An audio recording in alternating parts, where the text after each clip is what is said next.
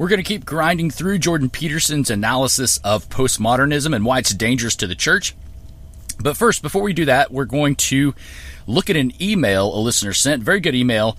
Uh, just warning us a bit about Dr. Peterson's teachings. My name is Matthew Garnett. Welcome to In Layman's Terms.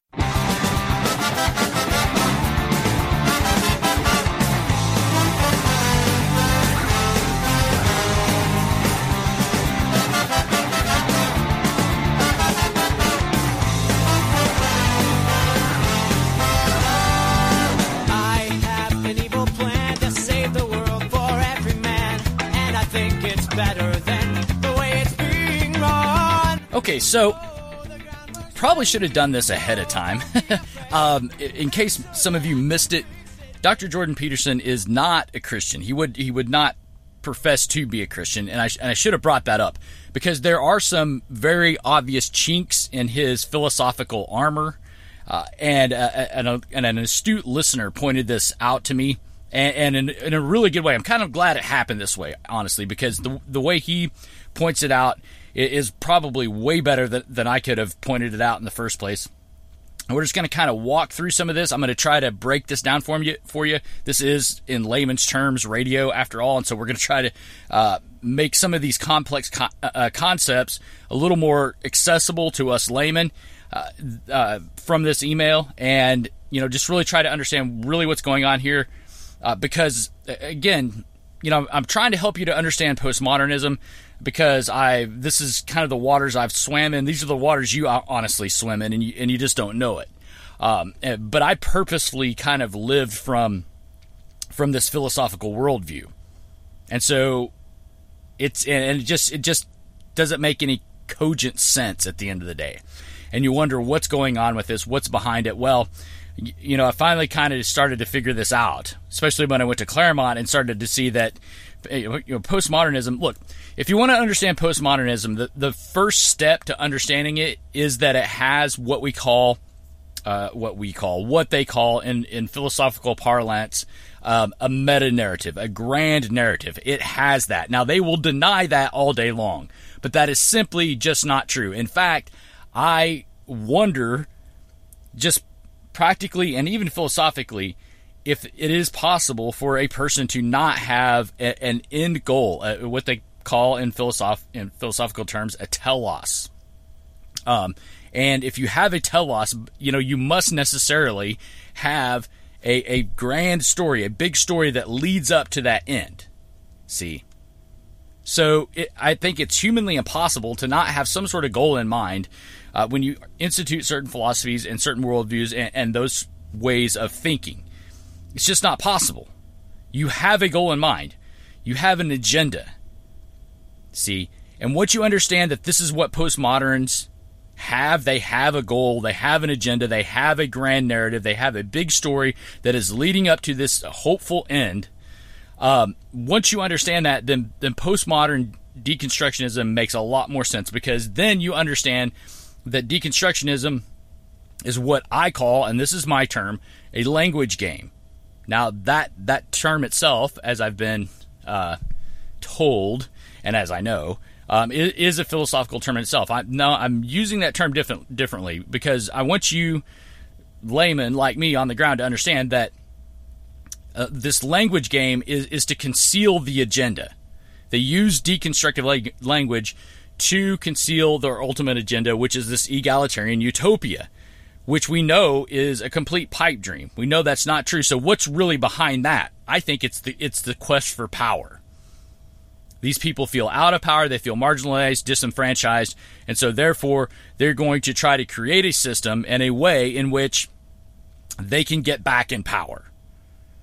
And they couch it all in, in all this the, these language games that's called deconstructionism and kind of it's a sleight of hand that throws you off the trail of what they're really after the best example I can give of that is uh, the whole cultural war going on with gender right now.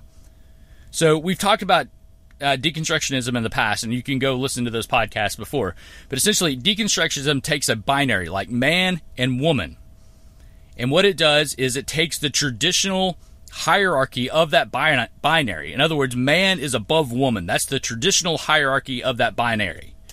And it inverts it and says, no, woman is greater than man. Now, have we seen that in our culture? You better believe it. It's called third wave feminism. Came right out of the 60s, right after Derrida introduced this into the academy. And I'm convinced this is precisely what some feminists, some radical feminists jumped on the bandwagon with and said, hey, this, we can take and run with this because this is going to put us above men.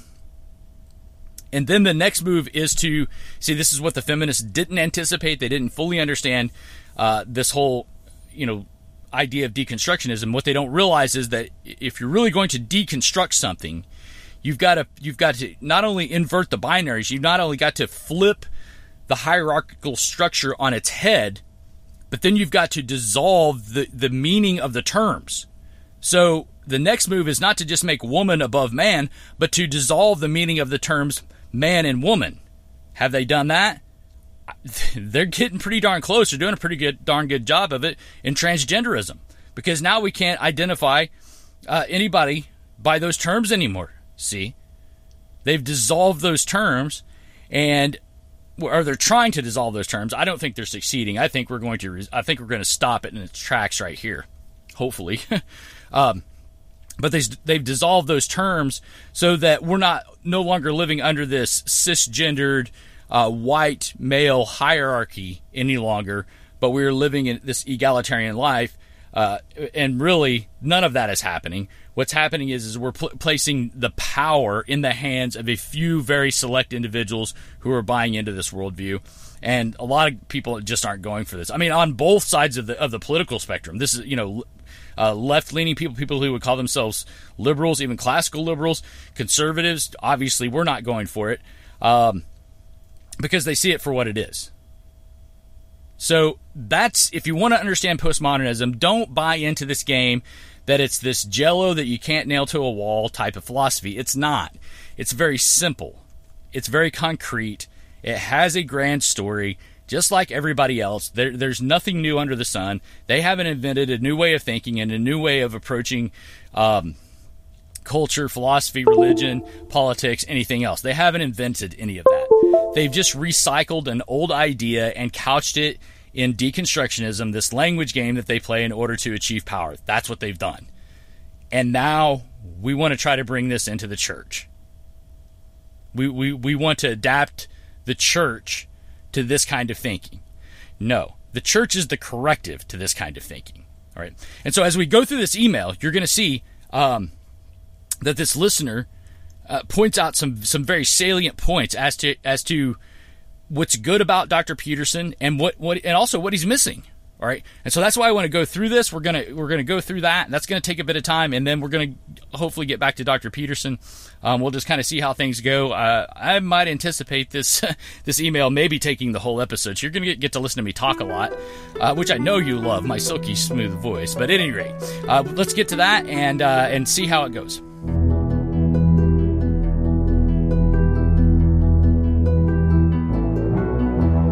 So Chris writes, Hi, Matthew. I just recently started listening to your podcast after finding it through Nathan Rennie. Thank you, Nathan, for the. Uh, yeah, uh, Nathan's really doing a great job taking care of me out there. I appreciate and Nathan. He's been on the show before and will be again. I am certain. Um, Chris goes on, I really appreciate what, what I've heard so far, and especially you both speaking up against the soft antinomianism that is so prevalent right now in confessional Lutheranism. I wish people studied natural law and metaphysics more, and this wouldn't be much of an, then this wouldn't be much of an issue. We were, after all, created to do good works, Ephesians 2.10, which is nothing more than God's eternal law for creation or man-specific telos as a, as a part of creation. Now, I want to stop there, uh, because this is a great point that Chris brings out uh, actually something that, that I've been wrestling with. So let's go to Ephesians 2:10 and and read that verse right. All right, so Ephesians 2:10 For we are his workmanship created in Christ Jesus for good works which God prepared beforehand that we should walk in them. Okay, so some of my antinomian friends like to take this verse and talk about how God predestined us for, for good works. That's that's one of the, the translations of uh, of the language in Ephesians 2:10 that God uh, you know predestined us for good works. And and what the way they take that is that hey, the good works we're going to do, God has already planned out in advance. It's kind of this fatalism type of idea that what we do in this life has already been predetermined and those good works are a part of that. So hey, relax, don't worry about, you know, going out, disciplining yourself, sacrificing yourself, working hard to love and serve your neighbor. That all that stuff's just going to happen. It's just it just will happen. So just yeah, just kind of relax on that. You're you're, you're going to love your neighbor in your vocation, and it's predestined, so you don't have to worry about it. Okay, I don't think that's what that passage of scripture is talking about at all. And Chris points that out here. The works that are predestined for us to do are the Ten Commandments. That's why God's law must be eternal. Because he planned for us to do good works according to the Ten Commandments. It wasn't that he predestined before the foundations of the earth that I would study my Bible today. No, he commanded before the foundations of the earth that I would study that I should be studying my Bible today. And if I and if I violate that if I go against that I'm going against his predetermined predestined plan for my life. See? Now that see that's pretty heavy. That's pretty heavy. And it's no wonder the antinomians want to reject that because um they yeah that that's just really uh flamethrower law type of stuff there. That if you neglect God's word according to the third commandment, what does the third commandment say? We should fear and love God so that we do not despise preaching and his word, but hold it sacred and gladly hear and learn it. That's what we should be doing on a daily basis. And again, I've said this many times, my friends, that if you you know if you want to understand postmodernism, you better know your Bible. You better know your Bible. You better know the authentic thing before you can recognize the counterfeit. And so the, the, work that God has predestined for us to do, the good work, is for us to know His Word and to follow it and to believe it. That's what He predestined us to do. It's not this kind of situation where we're automatons. See, now you'll hear the the evangelicals kind of decry this, like we're not, you know, we're not puppets. God's not forcing us to do things, so we have to make a decision for Christ. Justification is a whole other issue. And that's why it's that's why the proper distinction between law and gospel includes being clear about what you're talking about, what you're speaking about, preaching about, lecturing about when it comes to God's word. If you're talking about justification, then this is something that is completely a work of God for the sake of Christ. He even gives us the faith to believe. He changes our wills. But the confessions teach us, and Holy Scripture is absolutely what's driving this, is that once converted, we have a new will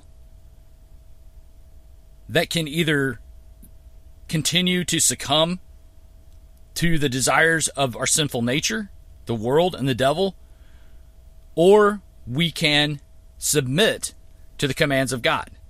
That's what the scripture teaches. That's what the confessions teach.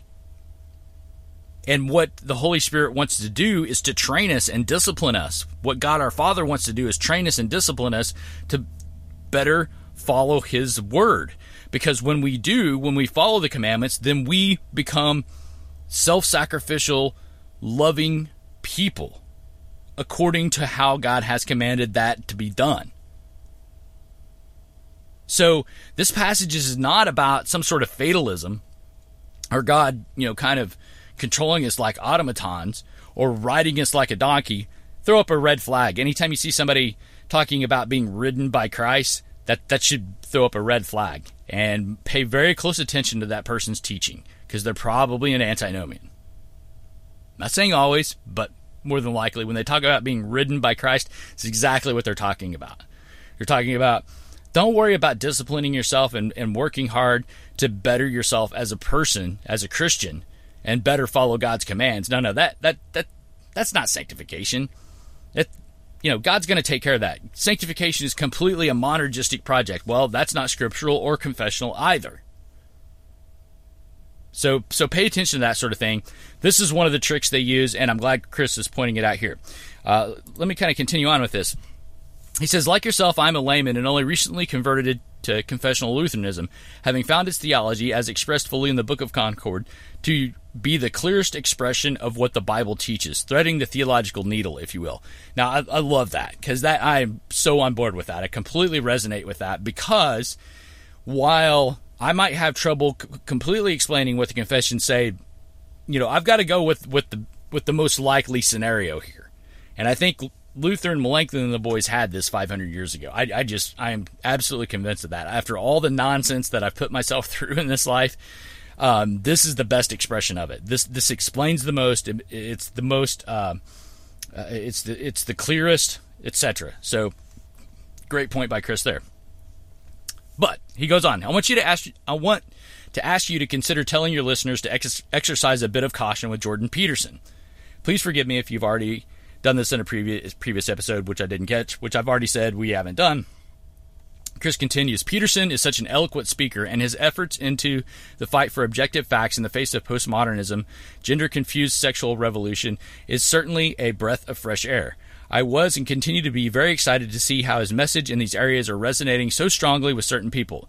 It makes me have hope that some people are still still susceptible to good arguments and logic. Please, Lord, let it be. good, good point by Chris there. We can, and I think that's true. I think if you're patient with people, that's that's one thing I've kind of learned over the, even over the past year.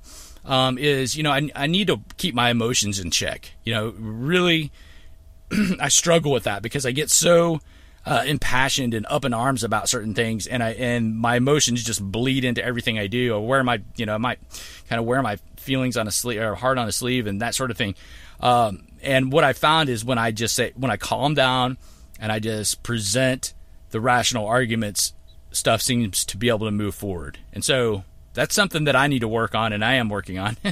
um, and it's and so you know that point is well taken, and and and the hope is that that people are still susceptible to good arguments and logic. That being said, I dug further into Peterson's output. I stated I started to come across the fact that a lot of his brilliant ideas are built upon very shaky and dangerous philosophical foundations. In particular, Peterson holds a pragmatic version of truth, which stands in stark contrast to the co- correspondence theory of truth or other realism's version of truth that traditional classical Christian theology and philosophy are based on. It is so hard for me to wrap my head around the fact that he holds to these views because as he speaks out against the relativism of postmodernism, of postmodern philosophy on the one hand, his starting point for the ontological status of truth, on the other hand, is one that is still based on relativism. This is because Peterson holds to a pragmatic view of truth where things are only true if they help our survival. It's a kind of evolutionary utilita- utilitarianism of sorts. Okay, that is the paragraph I loved, and let me unpack it for you as best I can. Um, okay, the danger, the, the shaky and dangerous philosophical grounds. Okay, so let's talk about pragmatism. Essentially, pragmatism says if it works, do it. And, and, and more specifically than that is, is if it helps you survive and thrive, do it. And that's pragmatism. Now, the problem with pragmatism is is where's the focus? The focus is on you. If it helps you to survive and thrive, do it. Now, what happens when what is helping you to survive and uh, uh, uh, what is helping you to survive and thrive comes in conflict with with what is what uh, might be beneficial to someone else to their survival? So, in other words, a grenade gets thrown. Uh, this is this is a perfect example of this in combat. You have two soldiers, and a grenade gets thrown into their foxhole. And the only way that one of them is going to survive is for one of them to jump on the grenade and, and die so the other one can live. See? That's where pragmatism breaks down. And we see this all the time, just in our daily interactions. I mean, I see this all the time on the road when I'm driving my truck. I'm like, you know, I, I have got to get to this place at a certain time. Otherwise, I'm not going to make as much money as this of this at uh, not uh, not make as much money this week as I wanted to. I'm not going to get as many miles in as I was shooting for. Uh, but then something happens where I have to give way to somebody else who is also in a hurry. And so, what do I do in that situation? Do I do the pragmatic thing, the survival technique, or Do I say, you know what, I'll sacrifice myself because that other person may have the exact same dilemma I have, and my Lord Christ calls me in Holy Scripture to sacrifice myself for the good of others? See, that that is really, I think, what Chris is pointing out here, and that this is a major problem I have definitely seen in Peterson's understanding of things.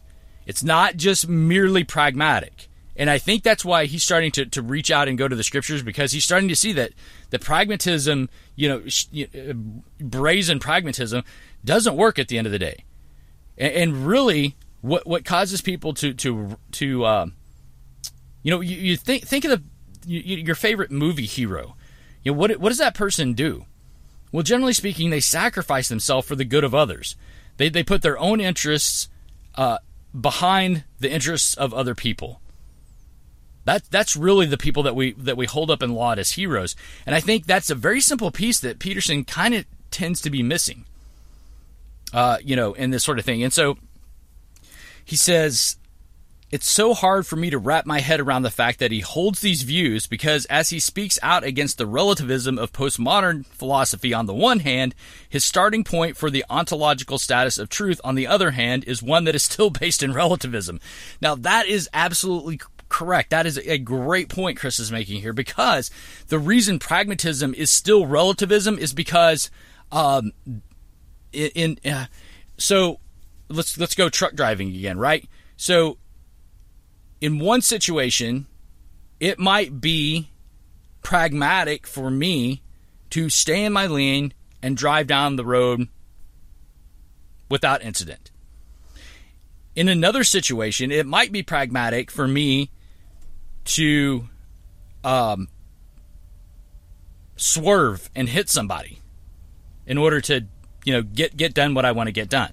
See, pragmatism doesn't work because if, if everything else is subjected to what is going to help us survive and thrive, then then other people are completely left out. And and you can relativize moral quandaries. It becomes a situation ethic. So in other words, in one situation, it might be moral for me to abstain from having sex with a person that I'm not married to, but in another situation, it might be perfectly moral to have sex with a person that I'm not married to. See? That's where prag- pragmatism takes you. It takes you by a case by case, moment by moment situation where you say, well, what is the most practical thing uh, for the, you know, for the, for the best outcome here for me? See, and so that's that's kind of the quandary that, that Peterson finds himself in because he's not a Christian. He doesn't have a, a, a foundation of truth that tells him, hey, this is moral no matter what. So if you violate this, you're immoral it's it's a it's a moral relativism uh, because it's based on the the practical situations. Okay, so that's what Chris is saying there. All right, let's keep going on here.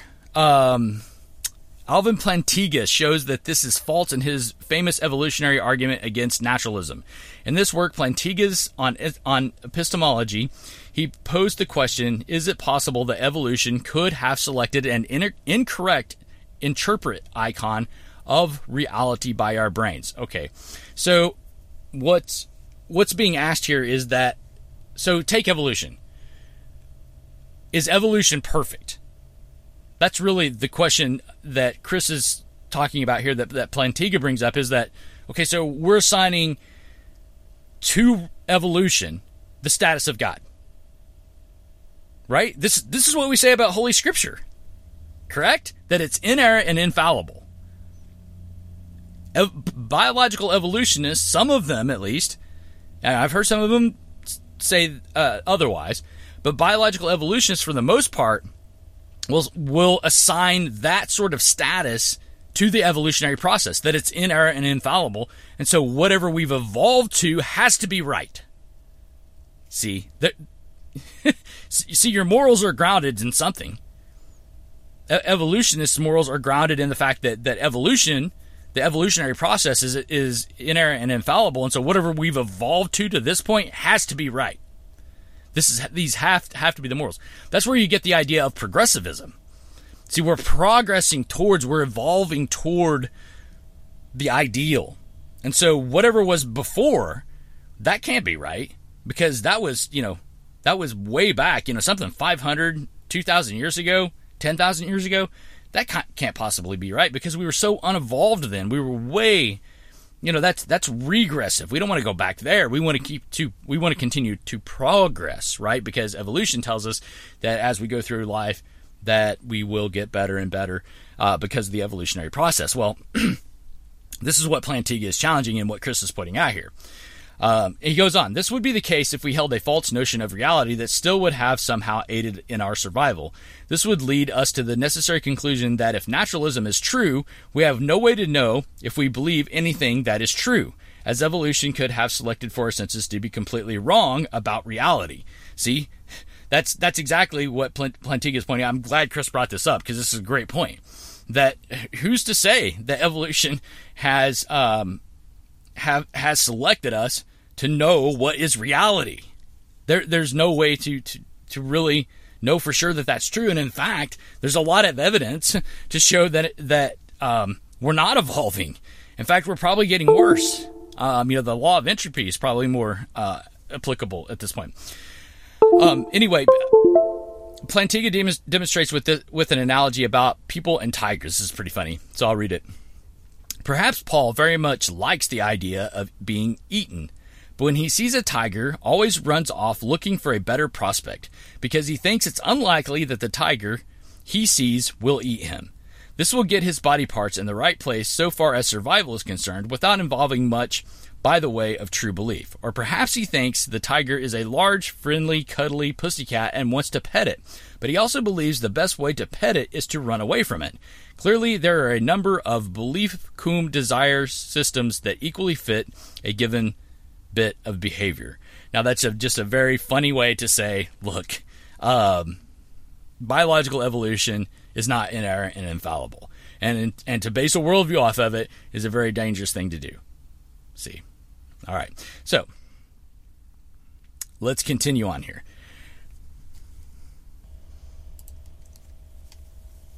I would highly recommend listening to Peterson's two appearances, first and second, on Sam Harris's Waking Up podcast.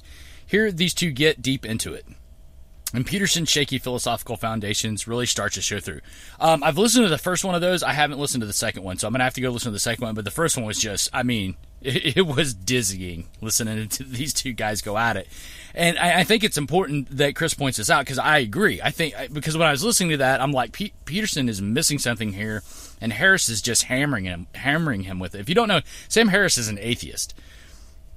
All right, and so Peterson and Harris, and Harris are are trying to get together on this whole thing because they both agree that basically what's going on with postmodernism is bad, but nobody knows what the solution is to it. Well, we know what the solution is to it. It's Holy Scripture, all right? I mean, that's what I mean. Think about this. Look, we've got all this sexual, uh, you know, assault and, uh, uh, um, uh, you know, these sorts of things going on in our politics. You know what the solution to that is? The sixth commandment: You shall not commit adultery don't make sexual advances on someone you're not married to. That I mean, that that worked for a long time. Just and if you do, then you've done something wrong. We used to say this. Now we don't know where the line is. All right. So, um, so that's really the solution to all this. But Harrison and you know Harrison, who is a uh, an atheist, and and um, and Peterson, who is a psychologist and bases his philosophy on evolutionary biology, um, you know, they can't they can't quite get there. But Peterson is creeping up to that. But uh, uh, Chris is going to mention that here. So, but let, let's continue. Secondly, Peterson does some truly excellent work in getting young people to examine their lives, think about where they want to be in life, and create a plan to get it. However, when he gets philosophical in this area, he begins to show his Nietzschean influence. Now, we talked a little bit about a little bit about this uh, last week about how he's influenced by Nietzsche, uh, but let's let Chris talk about this as well. This also ties in with his pragmatic theory of truth, as he said that as he says that as Nietzsche and society declared God is dead, we need, we realized we needed to replace God's moral commands w- on us with something.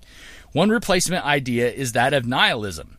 Okay, now let me stop there. Nihilism is the idea that this is all leading nowhere. That morals don't matter, life doesn't matter, it's all meaningless. We are just you know, this this is really where evolutionary biology, if you buy into that worldview, takes you at the end of the day.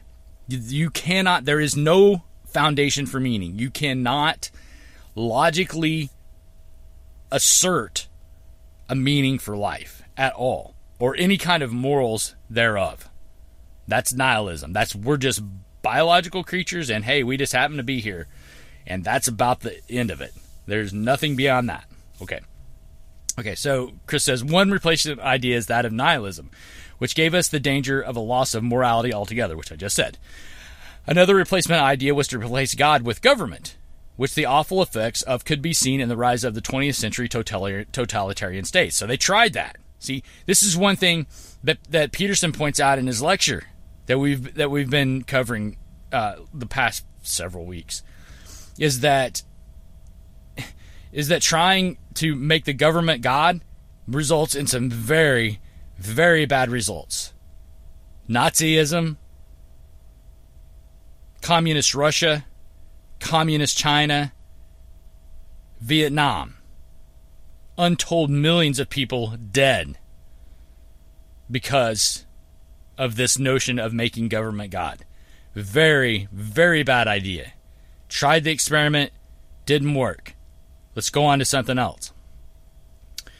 Peterson's answer then it is the Nietzsche uh, Übermensch. Übermensch. My German is non existent. The idea of the divine individual. Okay, so this is great. I, I love this email. So, so fantastic. Um, just thoroughly enjoyed it. Thank you, Chris, for sending this to me. Um, okay, so here's what happened. So we, we, we, we killed God, and, and I think Peterson rightly points out, as we said last week, that when we kill God, the blood is going to run in the streets because we're going to try to replace it with government. And, and, and Nietzsche was very prescient in, in predicting this, right? Because that's exactly what happened. Untold millions dead, the gulags, uh, you know, the, the concentration camps. I, you know, it's just even sickening to to mention those things because of how many people suffered and died because we tried to make government God. Um, and so, so Nietzsche was was prescient in that in, in that sense.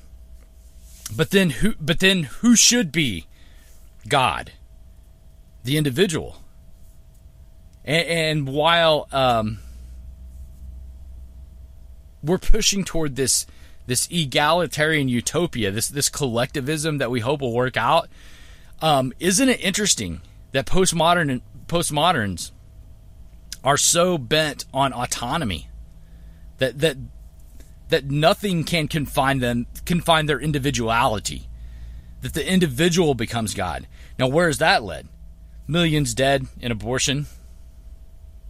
Right? Because because if you have a child at, a, at you know a, at a time that's untimely for you doesn't just doesn't work for you because you've got career plans you're not married you don't have to you know you just kill it because you're you're you're an autonomous being. You you have uh, you have been made God, and that's the results.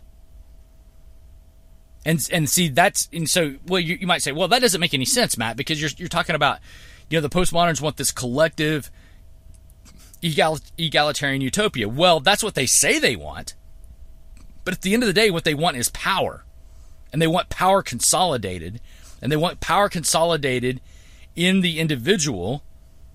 And not only that, they want power consolidated in a few individuals. See, because power can't be consolidated, not one individual can have all the power. It has to be consolidated in a few individuals. So, so the so all that to say that the idea of man becoming God is a bad idea, leads to bad results, just like government becoming God. All right, so now Derrida comes along, right? And what he says is that is that God is dead, government government as God is dead, the individual is dead, and now um, the text is God, right? Because we're, we're always trying to chase down. See, that's the thing, it, and that's what the sleight of hand of postmodern most postmodern postmodernism is, is that they say the text is God, and they say hey, all you people, go over there and start chasing that text because that is what's going to rule you because you'll never be able to define anything in it because even a single word has an infinite number of interpretations and you'll never be able to pin it down. So you go chase that God. Meanwhile, we're over here consolidating our power. See, I think that's precisely what's going on. All right, so it's good points here by Chris. Um, he says that Jesus was really uh, Peterson. He's referring to Peterson here. He says that Jesus was really just one of these divine individuals, a person who did good for the sake of uh, its pragmatic outcomes for society. Okay, now that's a strong point and a point I've missed. I did this. I didn't see um, because Peterson may be buying into the notion that the individual is divine, and that's a bad idea, man. Real bad idea. Like he would say. He always says, "Man." it's a real, real bad. Idea. That's terrible. That's a bad idea, man. It really is, uh, because I think I think it leads to some really horrific outcomes uh, because because we need to recognize the true God and not just take hey, oh here's Jesus as the example of Nietzsche's Superman. That's not that's a really bad idea, and and uh, we don't want to go that route uh, because um, because it does it doesn't lead to, to pragmatic outcomes for society. It leads to pragmatic outcomes for individuals. See, and that won't work. As we said, um, you know, it's it, it, might be pragmatic for me to to wreck every car off the road that I'm driving my truck down so I can get to where I'm going, but that's not very pragmatic for everybody who I just killed. See, that's that's that's a bad move. All right. Um, Chris goes on. This amounts to nothing less than a form of prag- pragmatic utilitarianism. Okay, again, the idea that hey, w- if it works, use it. Utilitarianism means just you, you're using something, you're making use of it. So if it works, use it. If it doesn't, discard it. Form of uh, of this pragma- pragmatic utilitarianism, which is also another way to self-justify rather than doing things because it is com- it is a command of God to try and fulfill the natural order, telos, natural law that God created us to be a part of. Okay, exactly, friends. Newsflash. Newsflash. This this is something that I, I I think I've just recently got my head around. If God commands God commands something in Scripture and you don't understand why God commands it, it doesn't matter. Obey it. Obey it. Doesn't matter if you understand it or not. God understands. And if we say that, that we fear, fear, love, and trust in God above all things, as the first commandment teaches us, then whatever He commands, we do without question. I mean, it's fine to question. It's fine to say, well, why, why does God command this? I want, you know, let's explore that a little bit. Maybe we could you know, create some arguments about you know why com- why God commands this thing. Why does God forbid homosexual practice? We can explore that and we we can explain that to people. But but in the meantime, if we don't understand why and we can't explain why, it's better to follow the commands. Much better for you. You may not understand why God forbids murder, but you ought to follow that command. Even if you don't understand it or feel like following it. Okay, that's the point Chris is making here. Okay. He goes on to, to, to conclude here. Peterson also then thinks that religion can be true insofar as, as it gives us a reason to be moral, not because it is true in and of itself. Now, that's an important point. And, and I'm just going to let Chris kind of go on here because I think he, he kind of clears this up and makes the same point I'm fixing to make. So let me just read on here. Finally, and I think much more obvious, uh, a much more obvious concern is that Peterson is constantly psychologizing the Bible. That's true.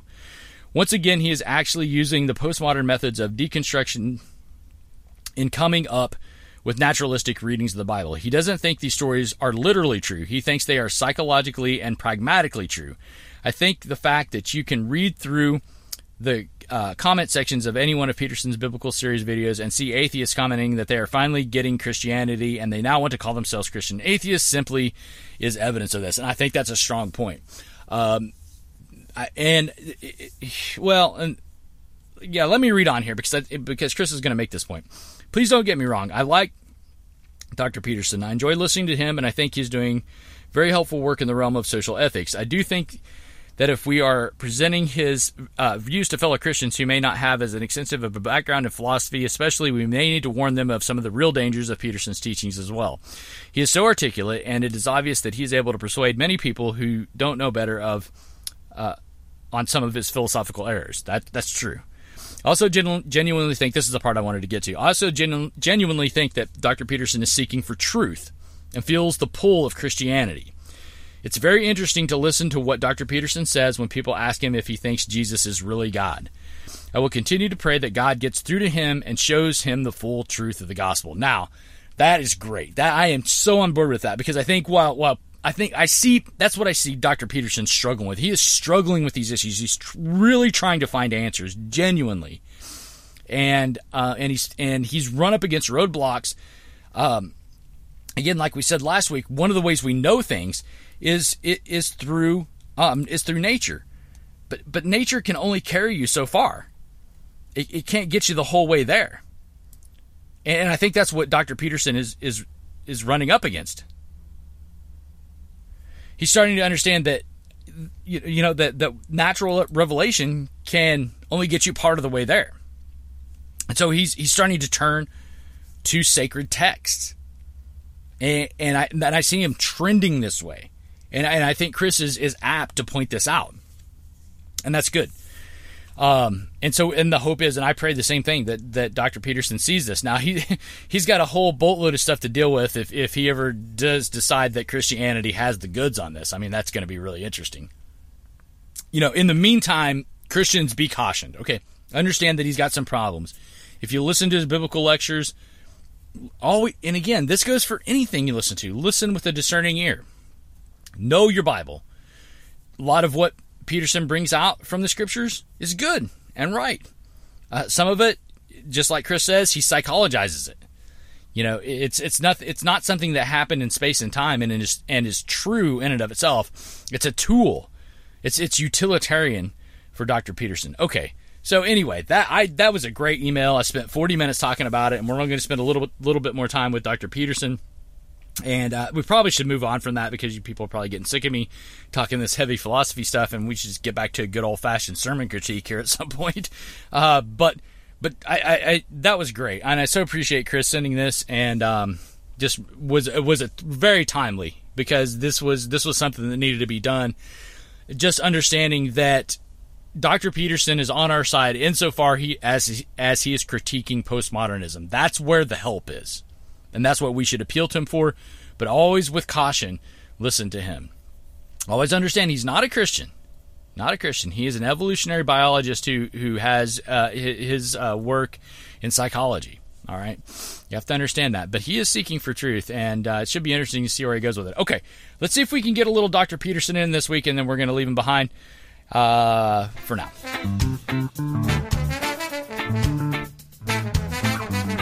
We use category structures to con- constrain that infinite number of interpretations. Because the basic narrative is oppressor versus oppressed, we choose those narratives that serve our function as oppressors. So it's deeply cynical, but credible. You know, and you can say, if you're not naive, that people are motivated by power and that our interpretations of the world can be self serving. I mean, we do want to serve ourselves after all, because uh, otherwise we die. And so, and we are centered in one place, and so we can't see everything, and we're biased. So, so there is the probability that the way that we look in the wor- at the world will be tainted by narrow self interest, and maybe even tainted by in group interests beyond narrow individual self interest. And we know this is true, but it's also not all bad. You know, like we, a good person takes care of his or her family. what does that mean? It means you prefer your family to outsiders. You, are going to get rid of that? It's a form of prejudice. Like it really is. Like your choice of sexual partner is a form of prejudice, right? I mean, maybe it should be distributed in an egalitarian manner. Hey, That would be a lot funnier if it isn't a possibility. Like in, in, in, in, in Huxley's Brave New World, that was the rule. You, you shared yourself with whoever asked because it was rude not to. And you know what? It is actually rude not to. It's seriously rude. Now, is that something you want to take away from people? You want that to be distributed in an egalitarian fashion? Okay, so let me just stop there and, and tell you what he's talking about. He's talking about um, who you're going to engage in sexual congress with.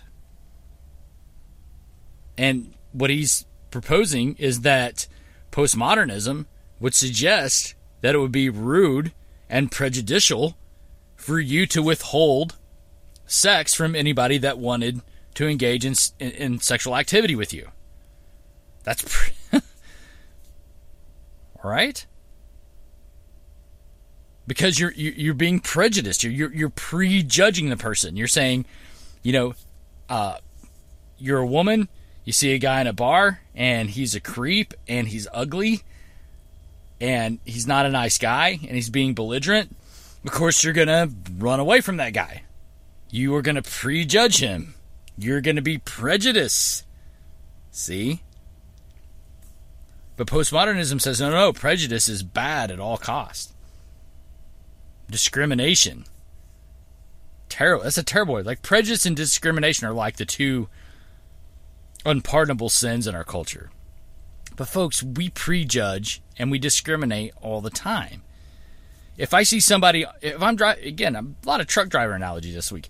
If I'm driving down the road and I see some guy pass me who's looking straight down at his cell phone, I'm going to prejudge and be cautious that he might crash into me and die. I mean, he's not going to kill me. I'm in a gigantic truck. He's going to die.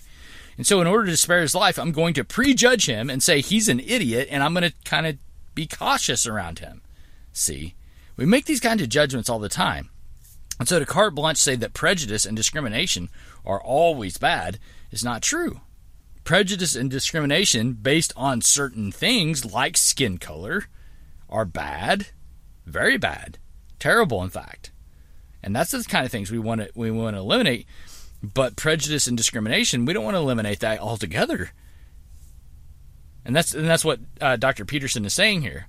And again, the point is, um, this is not the sort of thing we want to import into the church because we want to be able to prejudge and discriminate with people and to say, "Hey, this behavior that you're that you're engaging in is not good for this church community. It's not good for me as as an individual. Whatever. We want to be able to say that to people. hey, because we care about them. We don't we don't want to see them do destructive things to themselves. And B, we don't want to see them do destructive things to our churches. We we want to be able to have this power. Otherwise, um, otherwise stuff's going to spin off into chaos pretty quick. Okay, let's keep going. How prejudiced are you when you choose someone to sleep with? You choose that person and not everyone else. It's the ultimate in prejudice. If you say, well, that's not prejudicial. Oh, yes, it is. You usually go for the most attractive partner you can find. You usually go for the healthiest partner. You, you go for the best person you can find who can tolerate you. it's prejudicial in, in every possible way. So, well, so, okay, so you're self serving and you construct a view of the world that serves those self serving causes, and some of that has to do with power. Fair enough. That doesn't mean it all has to do with power, though. It means that some of it has to do with power. It's like racism. People are kind of racist, or maybe people prefer their in group. It's not that easy. Or maybe people prefer the familiar to the novel. You know, that IAT that the social psychologists have come up with, implicit association test that measures unconscious bias. We don't know what the hell that measures. The people who invented that bloody thing, they know we don't know what it measures. They know it's not reliable. They know it's not valid enough to be used as an individual diagnostic instrument. That's technically the case. They also know that you can't train people out of their unconscious biases. Because there is not much difference between unconscious bias and instantaneous perception. But they don't really care. I've, I've written to Mahzarin Banaji, who's one of the inventors of the IAT, several times saying, How about you come out in public and say what you already know, which is that people are misusing your damn test? Silence. Well, that's partly because her discipline, social psychology, is a corrupt discipline, as the social psychologists have discovered over the last four years and been turning themselves inside out trying to rectify, which they haven't. Anyways, we're giving the devil his due. There's an infinite number of interpretations of the world, and it's highly probable that you'll lay a self serving one on top of it. Yes, and also that it'll serve the interests of your group, however you define that. Yes, but it only accounts for a fraction of your behavior. There's all sorts of other things at work as well. And you don't get to reduce all human motivations to one motivation power. And then you might also ask, well, why would you want to reduce all human motivations to power? It's so you can use power. That's why you can justify the use of power. That's force. You don't have to engage in civilized debate. You don't have to give a damn about the facts, especially if you're not a postmodernist, because you don't believe in facts, anyways. And- okay, so that's that's an important point, and something I've been driving towards is, you know, so, you know, while I try to be generous to postmoderns, that that uh, I think the even even most of the hardcore ones think they are are driving toward this egalitarian utopia. Um, the ones that really know what's going on are after power. They are, no question about it. And again, I'm going to keep circling this back to why ever would we want to adapt the church to this? The church should be preaching against this unequivocally, without shame, and say, I mean, Dr. Peterson is, you know, is is really doing the church's yeoman work here in some ways. And now again, we gave we gave all the warnings and that sort of thing beforehand. But th- this is the kind of uh, clarion call that the church should be sending against uh, against this philosophy when we see it. See, because uh, this leads to some some really bad consequences, and we should be condemning it, uh, you know, as a as a damnable worldview, uh, no question. You might ask, well, why don't you? Hey, I'm not kidding. I'm not kidding. Postmodernists don't believe in facts. They believe that the idea of fact is part of the power game that's played by the white dominated male patriarchy to impose the tyrannical structure of the patriarchy on the oppressors. It's like, I'm not making this stuff up. It's embedded right in the theory. All you have to do is read it, and you find this out. So they don't believe in facts, while facts would constrain the use of power. At least that's how it looks to me. Okay, so let me just bring this out of out of the theory into practice. Um, I had a friend once, and we were talking about homosexuality, and I said, essentially, so would you consider yourself to be a tolerant person? And he said, of course, yes, I'm very tolerant. Okay, fine. I said, would you tolerate someone who had the opinion that homosexuality is immoral? And his answer was no. And I found that really fascinating. Because he said, he said, he said, it, I, uh, he basically asked me, "Is this is this opinion? Is this your opinion?" I said, "Yes, of course, it's my opinion." And he said, "Okay, well, the reason that I would not tolerate that opinion is because you come from the privileged class. You're white heterosexual male. Therefore, your your privileged class cannot be tolerated. I said, but wait a minute. I thought you said you were tolerant. He's he said, yeah, but I can't tolerate you and blah blah blah. See, see how that works? It's it's a power play, and I'm and I'm fairly well convinced my my friend didn't know he was involved in in this sort of power play. But really, that's the idea: is that um, is that facts don't really matter. Definition of terms, these sorts of things, right? Okay, let's continue on. Okay, so fine, we gave the devil his due. There's an infinite number of interpretations. And you're likely to use biased compression algorithms on the world, and they're likely to be biased in your favor. True. But only partly true. And the difference between an ideologue and a thinker is that a thinker knows the difference between things that are only partly true and things that are completely true. Things are complicated. Like I like to think everything is as complicated as a military helicopter. You have to, like, I think it's eight hours of maintenance to keep those things in the air for one hour because they don't fly. They're rocks, they plummet. It's really hard to keep them in the air and they're full of parts. And, and if you don't know all those parts, you don't go in there and monkey about with them because you just wreck it. And that's just a helicopter. Like everything is way more complicated than a helicopter. So you don't just. Okay, so that is a really strong point there. See, you don't go monkeying around with a military helicopter when you don't know what you're doing.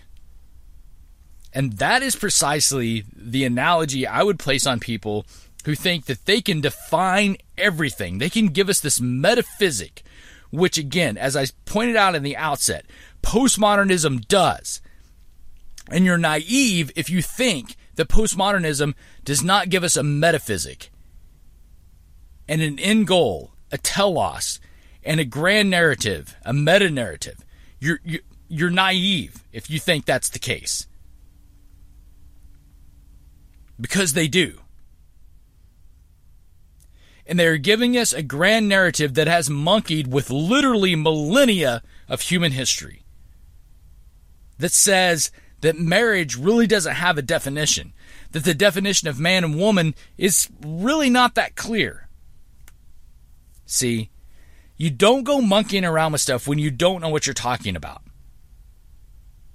And and and they've done this largely with Christianity, Western Christianity. And they've done it without being serious students of theology or the scriptures ever. And we want to adapt our churches so that we can be more appealing to these people who are monkeying with literally all of human history. That's the point Dr. Peterson is pointing out here. And I want to leave you with that. That they are monkeying. It's just like, I don't know, a number of months ago, I told you a story about me leaving my cell phone with my children. And I said, if there's an emergency, use the phone.